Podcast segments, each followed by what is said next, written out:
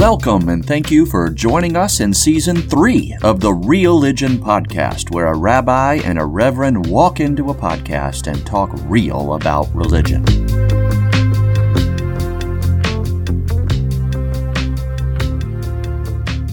Hey Joel, happy Wednesday. it is happy Wednesday. That's right. We are we are into Lent now, a, a halfway decent bit, and you are headed for Passover. Yeah, I suppose I am. Was, right now, I'm thinking about Purim, but even before Purim, I'm thinking about uh, the the boy that's in my wife's belly coming out in three weeks, God willing. Woohoo! So uh, yeah, lots going on. Lots going on. What about with you? Just three weeks? Is that how close y'all are now? I mean, April 2nd, just over three weeks, I guess. Yeah. Wow. I know. It feels know. like y'all just had a kid. How did this second one come about it so feels quickly? like I just graduated high school. I mean, I, yeah, I, I don't know. Wait, when is Purim? Purim is a week from today. Huh. One week from today. Story of Esther, Mordecai, the Book of Ruth. If anyone uh, is interested, is um, the Book of Ruth. Wow, I just said her name too. Cut that out, Joel. He he's not going to. I know he's not. And even what no, I'm saying no, right now is going to be in there. Yeah, you got um, the you got the two women of the Hebrew Bible confused God. with one another. The Book of Esther is the history of Purim, and that is what is traditionally read on Purim, including um, what we call a Purim spiel, which is basically kind of a some sort of skit, production, play, musical. Um, that is like a send up of Purim. And uh, not what we're going to talk about today, but Purim is very much this holiday that plays with uh, the visible and the hidden, and we wear masks and costumes for that reason. And the book of Esther, you might know this, Joel, is the only book in the entirety of the Jewish Bible that does not mention the name of God. And so the one idea is that God is there, but is hidden. And sometimes our truest aspects only come out when they're hidden. And it's this, it actually is quite a deep holiday from a theological perspective, but it's also one of ribaldry. Am I saying that word correctly? Ribaldry? Revelry? You know, when you're ribald? I'm not sure which now, word you're aiming for. Weird. No, no, ribald. It's a word. It's like R I B A L D, like like a party atmosphere, drinking. Don't tell me that's not a word. I've been living my whole life thinking this is a word. Yeah, I don't know. It's like yeah, you're in you're in deep linguistic world, which is like a play place for me, but not. Uh, it doesn't feel like my wheelhouse. Oh, okay. It is a word. Totally not what I meant referring to sexual matters in an amusingly coarse or irreverent way. So it's not ribald. That's Purim. Esther. Yeah, that works for Esther. well, it is, but it, as far as the synagogue's concerned, not ribald. Going on record again, not ribald. Let's talk about our topics today. Esther was his favorite. Oh, yes. Yeah, you're not letting it go. Who's no, going we're going to hold on to your ribaldness for a while now. Well, baldness, yes, for sure. oh, goodness.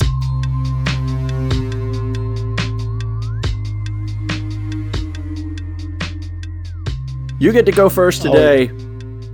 All right, so this is not in and of itself a religious topic by any means, but I do think it's something everyone thinks about, and I think it's also something that religion writ large says a lot about. And that is time, time and choices. So without going down a uh, kind of biographical rabbit hole that nobody cares about, I would say the last six to nine months, I've been really exploring productivity from a kind of um, philosophy, philosophical point of view. And I have this app. If if there are any geeks that listen, uh, it's called Obsidian. Sometimes people talk about it being a second brain. Sometimes people use this word Zettelkasten. We don't. I'll put it in the show notes. Um, needless to say, I've kind of been in this space of maximizing productivity and trying to think about goals and achieving goals and to-do lists and what app do I use and all this sort of stuff.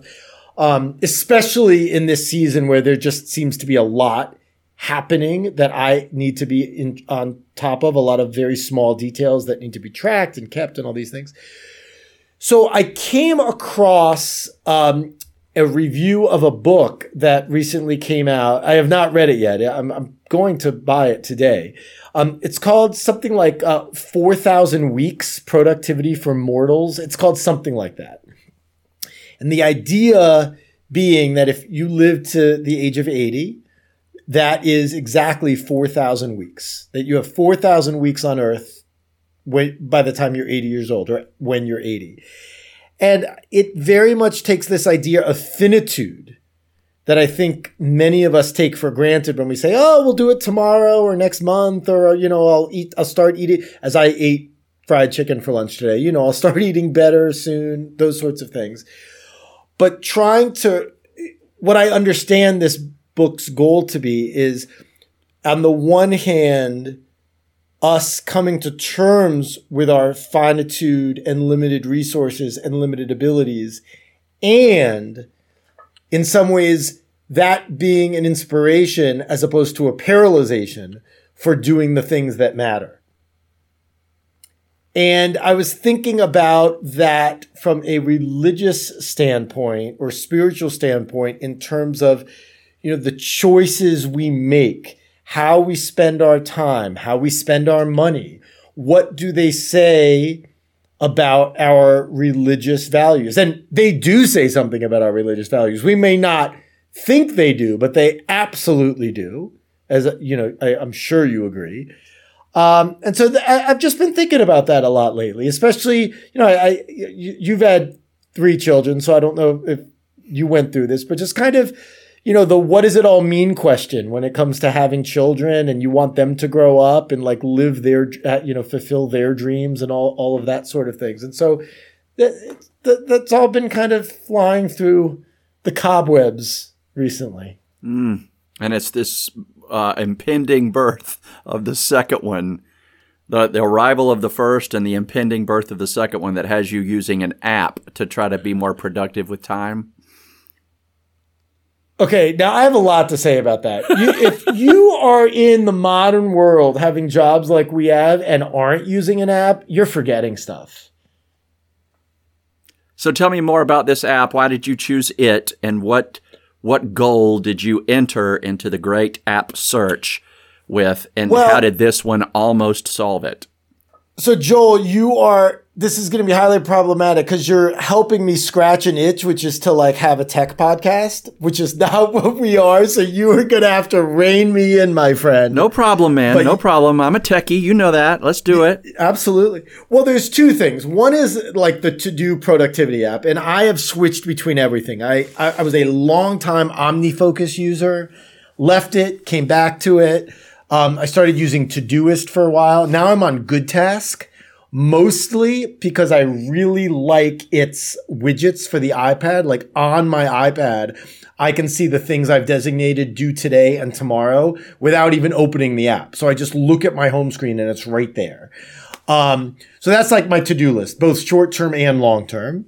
Um, so you know, buy a new uh, refrigerator water filter in six months is in there, as well as you know, plan this week's service with our cantorial soloist that is guesting in our services. But the the app that I mentioned before, this app Obsidian, essentially it's a note taker. It is so much more than that. But what it allows you to do in a very what I find a very organic and user-friendly way is link your thinking in ways that you wouldn't otherwise think to. So um, again, I don't want this to turn into a tech podcast. If people are interested, there are so many places, and I'll put in the show notes like places where people go can go to learn about Obsidian. But I have found that there is a big overlap in kind of the geeky, you know, Mac, iOS productivity space and um, thinking just generally um, you know, people who take thinking seriously and thinking about the world seriously. And that doesn't mean that we're all productive. It just means we're into thinking about productivity, which are, are, can be different things. Um, but uh, for me, the the important piece, at least here and in my job, of course, is to use that for my limited resources, both as a human being and as a rabbi, to to do as much as I can for my community, and then in my personal life for me and for my family. Mm-hmm. Um, you know, a lot of times when we have free time, you know, we'll do something without really realizing that, like, you are by choosing that, you are not choosing a lot of other things. And those other things you're not choosing might be like really high on your priority list, but maybe they take a little more effort. And so instead you take a nap or you watch Netflix. Um, and kind of the realization of that can sometimes be eye opening. Yeah. And I think, re, you know, Judaism certainly, I mean, I can't imagine any religion saying otherwise, but wants, you I think motivates us to spend our time in ways that matter. Um, to bring this to a specific, uh, and then I'll, I'll, stop talking for a second. Um, we just honored congregants who are moving out of Athens in their 90s to be with um, their family in Pennsylvania. And they have uh, two children that live there and five or six grandchildren and a few great grandchildren. So, I mean, they, it's totally understandable that they're moving, leaving here after 49 years of membership. I mean, these are beloved people.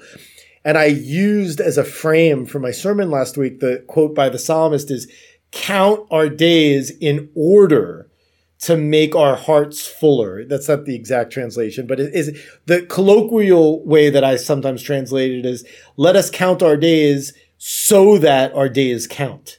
Mm-hmm. In other words, the counting isn't in and of itself what's important. It's what it what it symbolizes or what it achieves. And so checking things off a to-do list is not what's important. It's doing the things that are important that are important. yeah.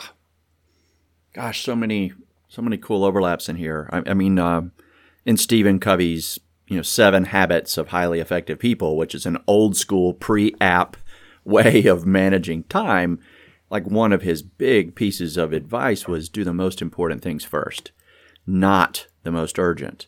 Um, and, and what I find, I don't know if you find this, but as clergy, there are urgent requests around me 24 7, and some of them might be important, most are not.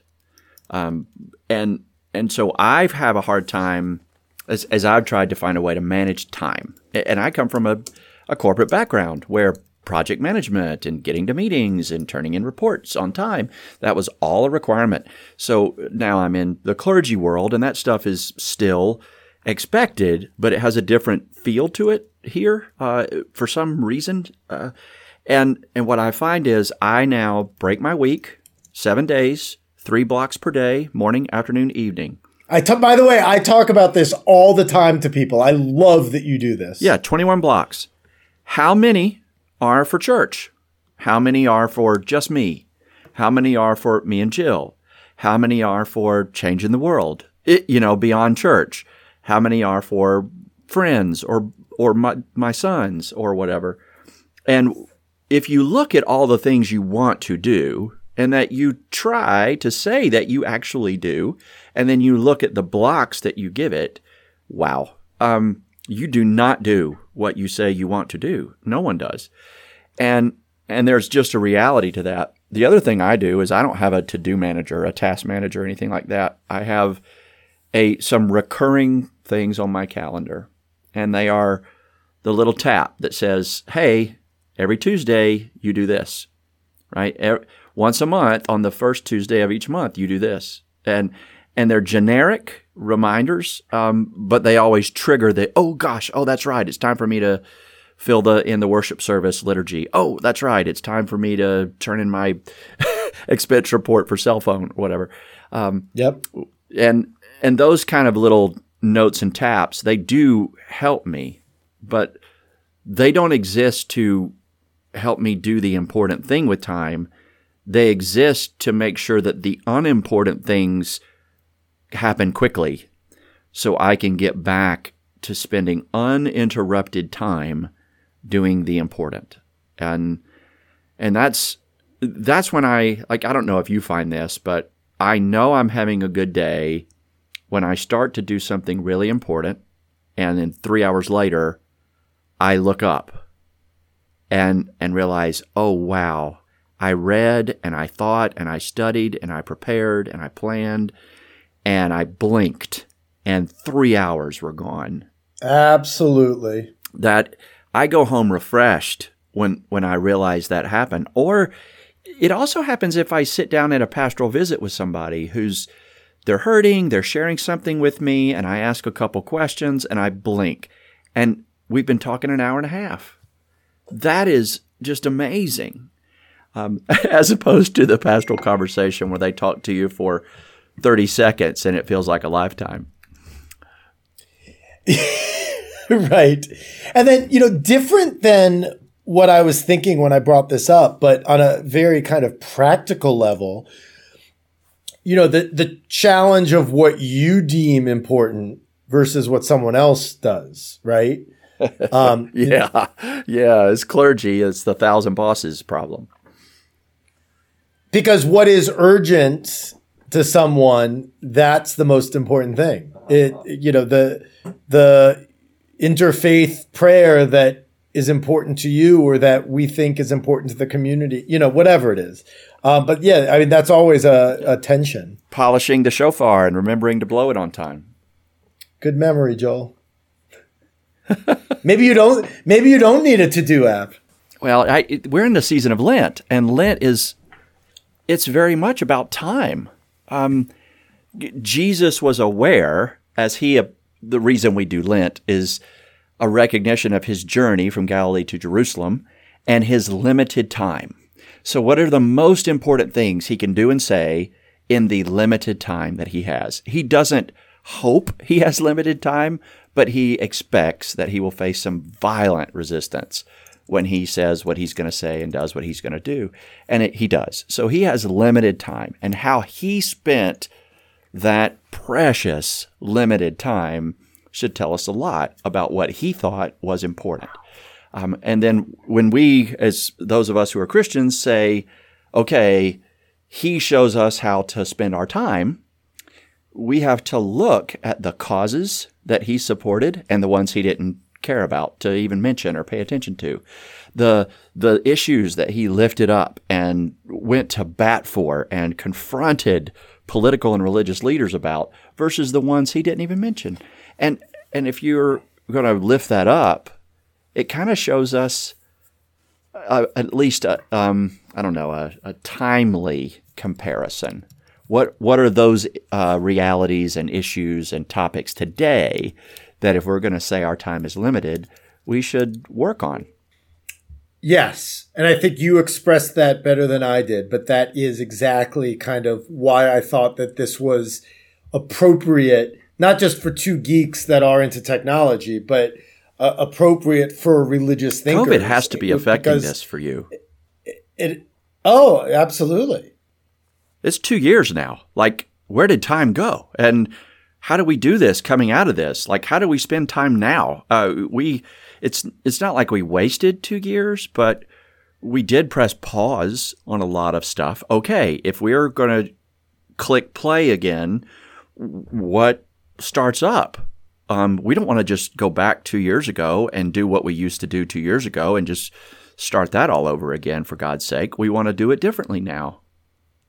Absolutely, no, that that's a very good point. I've been thinking in my head about kind of when things do get to a normal, whatever that is, having some sort of commemoration for the past two years in in all forms.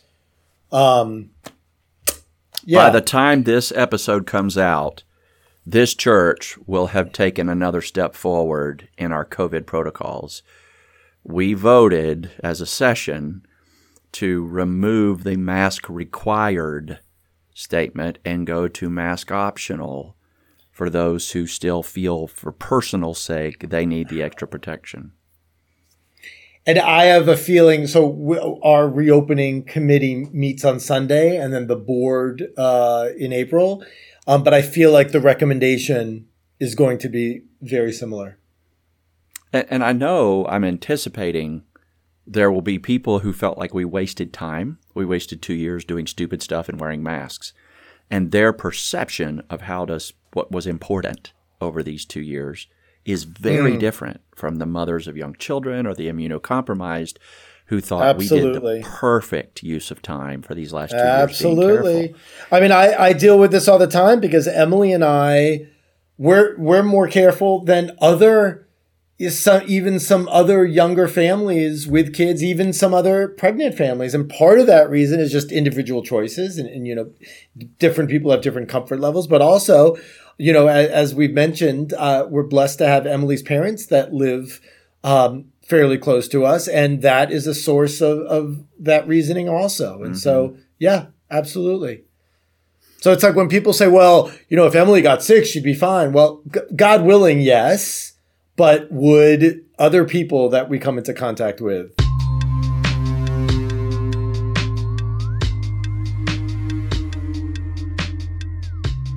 uh, what's your topic Uh, well, mine is a Supreme Court case. It's coming up here shortly, um, and people have probably heard about it. It's similar to the old wedding cake issue, but there's a web designer who is objecting to um, having to design websites for same sex marriages. Uh, this web designer is imagining a business and is launching it, um, and they've been talking about making fair public accommodation to all people, regardless of their differences. And those are some state laws. And so there's this company called 303 Collective, uh, and in, in their state, they are designing um, website services, and part of that includes wedding services, and they are imagining having to list or say it's against their religious beliefs to design a website for same-sex unions. And and it just there's a political aspect there's a social aspect there's a religious aspect to this um, and and I just I felt like it's a big overlap space uh, and some friends of ours we were talking about this where does the line go between religious speech free speech what does it look like to have the freedom to do something versus the freedom from having to do it and and I, I wanted to lift that up today and and put it in front of us and see where where you're leaning to. I mean, that's a tough one because on on one hand, I don't. kn- Here's what I want. I want to live in a country where people don't feel like they can't give their business. Sorry, where as a business person, that they can't sell their services to someone who's gay or someone who's African American or someone who's transgender or, you know, whatever the minority that that person thinks is wrong, right? Mm-hmm. And at the same, I mean, that's where I want to be. But I don't know that legislating it is the answer. In other words, I think that person is a jerk. Some other words that I won't say on the podcast. Uh, the business person, Yeah. just to be very clear. Yeah. But if you're asking me, uh, or if one is asking me, do they have the right to do that? I mean, I'm not a legal scholar, or should they have the right to do that? Is a better question. Man, I am not a clear cut no on that. I'm not. Sure. Because then, in the same vein, you know, I'll be very honest. I kind of cheered when various restaurants and things were giving Trump and his, you know, cronies a hard time a while ago. Or, a- and so, uh, like, I have, I- I don't want to be a hypocrite about that stuff. Um, So this it's a, that, that's why this issue is so interesting to me. If I really try to sit in a place of freedom to express, right, I I want to defend that. And if I look at what is expressed with that freedom, I realize as a community that is out of bounds. So the this debate is truly a First Amendment boundary issue.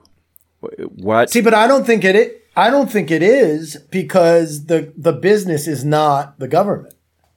Ah, so the issue is the government is um, taking to the Supreme Court um, to challenge a law that um, does not allow discrimination. So, for example, the law exists so that you can't have a business that hangs a sign out front that says whites only.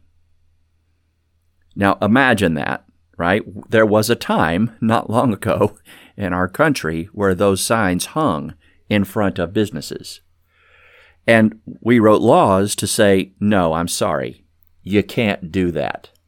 You cannot discriminate in a business based on things like that.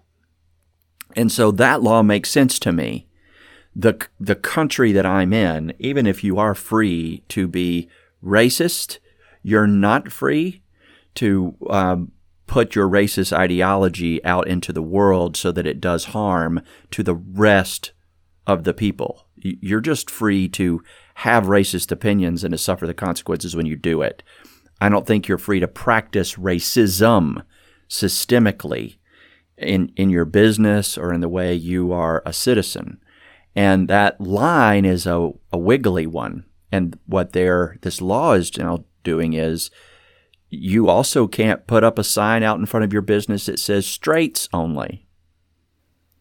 Um, that right, and and for you know, as far as I understand, sexual identity is not a protected. What's it called? A protected. Um, there's a word. In the same way that um, race is, and age is, and gender is, but sexual identity is not. A class is that what it's called? The protected class. I think that's what it is. And the issue there, some people would say that sexual identity or gender identity is a choice more than it is a something given to you against your choice that you can't control. Other people know better. Like sexual identity slash gender are not so much choices as things that we are given and have to live into. Um, and it isn't just A or B. Um, there's a width there. So those who understand that there's a width are probably less likely to be discriminatory. But those who think of it as an A or B, that's it. And if you're not doing it the right way, the male and female heterosexual way, then you're wrong. Therefore, I'm going to discriminate against you. And they they're defending their right to discriminate based on religious liberty. Oh yeah, right. The religion, right. Well, I mean, my question is, should you know, I, I, I as I thinking about it more, you know, given that race, gender, um, and uh, age, I think age, you can't discriminate on age for a job. Is that correct? I would hope so, but I'm sure people do it all. But anyway, like given that those are laws, then yeah, sexual identity should be included in that. Well, and so then is there really free speech? What what we're saying is that the government has the power to silence speech that it disagrees with or to compel speech it approves of and punish anyone who dares to dissent. Um, that's some of that language I just used is from a, a lawyer who's representing the plaintiff in this case, um, making the case that Colorado is doing that, is um, determining what is and is not free speech. But th- those who are against it are saying, now, wait a minute.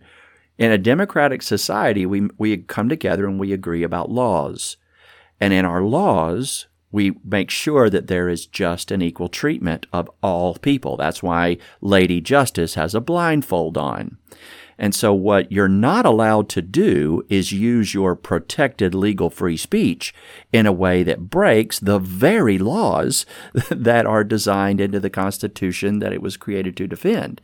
And in other words, this person is wanting to have their cake and eat it too, wanting the right to legal free speech even if they use that speech illegally to make unjust systems against other citizens.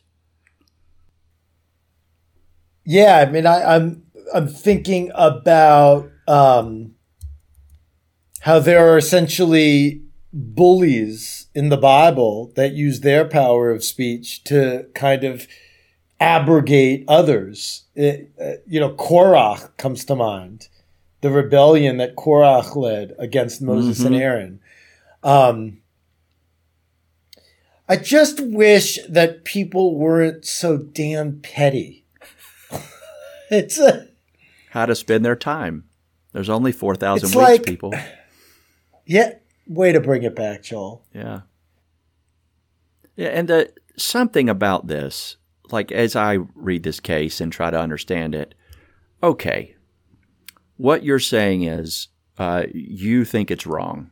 You think gay people choose to be that way and that it's ungodly and it goes against their God created nature. That's that's your religious conviction slash belief. And if we show you some realities or if you have a gay child or if we show you the DNA of of LGBTQ people, and you still want to deny it, all right. Here's what I think that says. You you still have the freedom to say it's wrong. You still have the freedom to never be forced into a gay marriage. You still have the freedom to to date only people that you want to date. But if somebody walks into your place of business and gives you money for one of your products or services or submits a job application and you tell them no because they look funny, or they go to the mosque, or they have a partner, or their skin is too dark. Now you've gone beyond free speech, your protected free speech, and you've gone into a communal consequence where you're imposing your quote religious belief beyond your personal self, you're imposing it on the wider community. Now, this person might say, wait a minute, you're imposing y'all's religious belief on me. And that's what the United States protected me from, so there would never be a top down. But in a democratic society, the the vote of the majority is always going to win. And I don't know if that's a good thing. Sometimes the majority is a, right. Sometimes well, the majority are the bullies. Absolutely.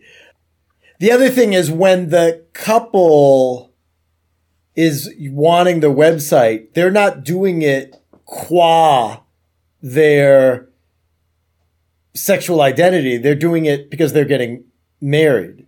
Whereas yeah. in the other side, it's exactly because of the sexual identity. So it's like it, it's a different weight of who's using the the the sexual identity as the issue.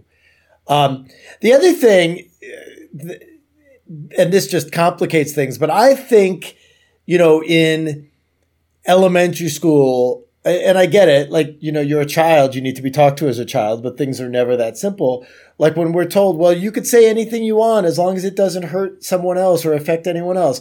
The truth is everything affects everybody else. It's a, we are interconnected in ways that we still don't even fully understand. Yeah. So this false notion of I can do whatever I want and you can do whatever I want and you stay in your lane and I'll stay in my lane is like literally, unless you are living as a hermit and not paying for utilities that use other things. I mean, it's just, it, it's a false metaphor that cannot happen. Mm-hmm.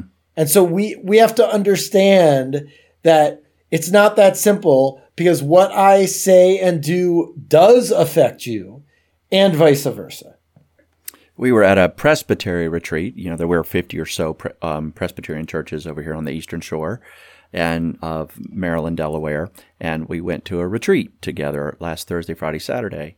And one older guy, um, he's what's called a commissioned ruling elder, and he knows I serve on a certain committee for the presbytery that, that overlooks them. Um, commissioned ruling elders are, they're not uh, trained pastors, but they serve little churches that need pastors but can't afford one. And and so he was talking to me about a, a church. It's not a Presbyterian church, but it's looking for one, and he was thinking about going there. And I said, well, just do me a favor and check with them. Uh, for example, do they ordain women or not? Um, just just check and see.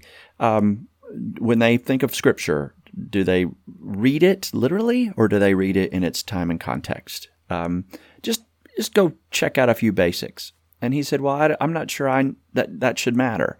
If they need a pastor and I'm looking for a church, I, I should be able to go there. right. And then that, so what he's trying to say is, I want my freedom, right? And that's freedom of religion, freedom of speech. But I want the benefits of being in a denomination. And, and I, whenever I want to exercise my personal choice, denomination hush. But whenever I need the power of community, denomination, where are you? Back me up here. And, and I tried to like, without telling him coldly, you can't right. have your cake and eat it too. Like when you say yes like this to a country or a denomination, we set boundaries, we set rules on one another, and we do our best to protect free speech and to make everything fair and just. Those two are going to be in tension for the rest of time. And how do we allow to the maximum ability speech as long as it doesn't bust truth and justice?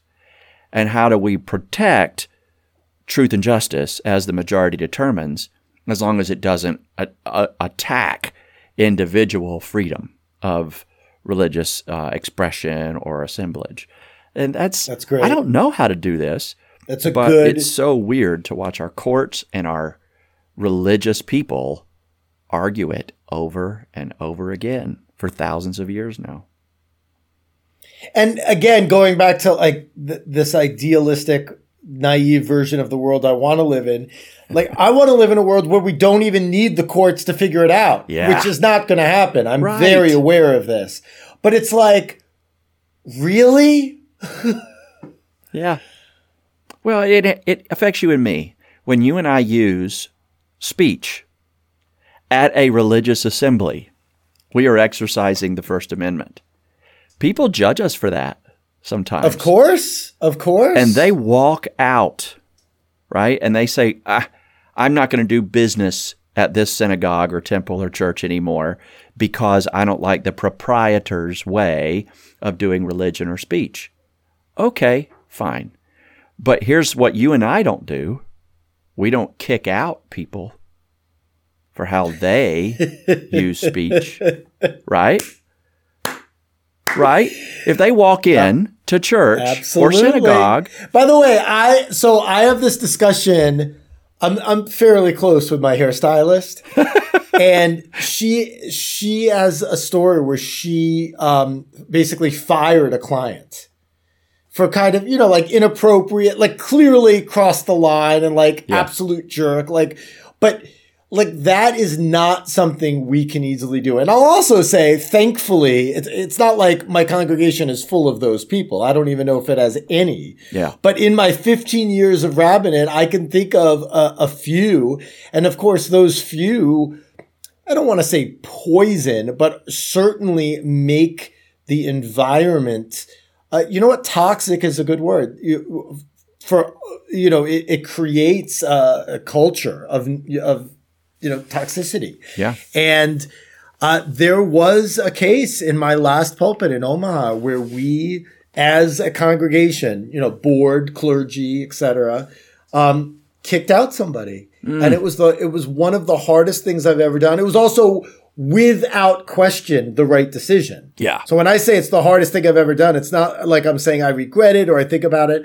Um, but I mean, this congregant was, I mean, really, really problematic.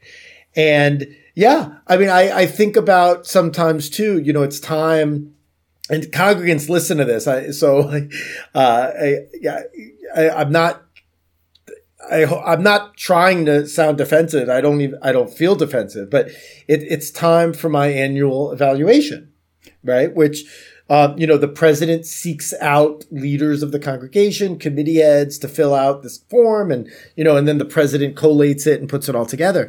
And I, I there are a few, very few, but there are a few synagogues where that works in both directions, where the clergy actually evaluates the synagogue, because you know again, nothing so simple. Your opinion of me as a clergy has to do with our interpersonal dynamics and it has to do with the all sorts of things, including, of course, my responsiveness and my thoroughness and my abilities and all of that.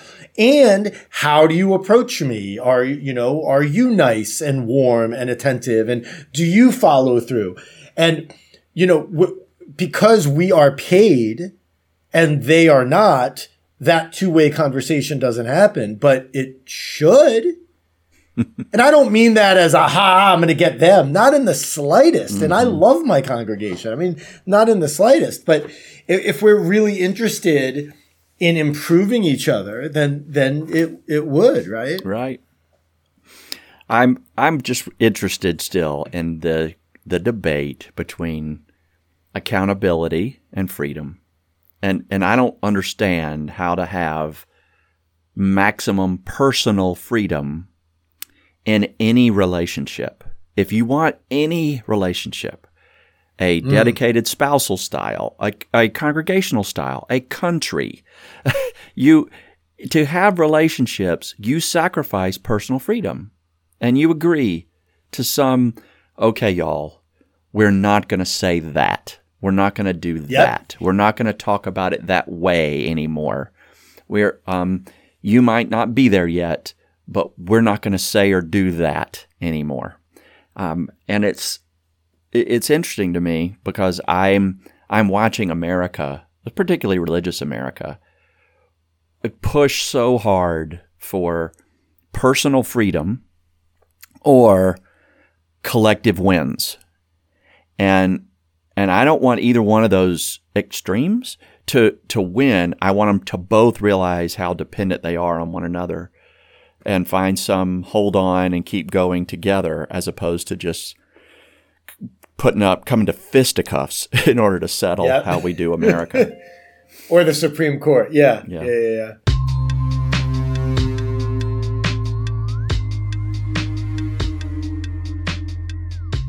All right, there's another one in the can. Good stuff. Well, speaking of how we spend our time, Joel, maybe uh, someday you and I can spend 10 minutes in a Call of Duty match. nice.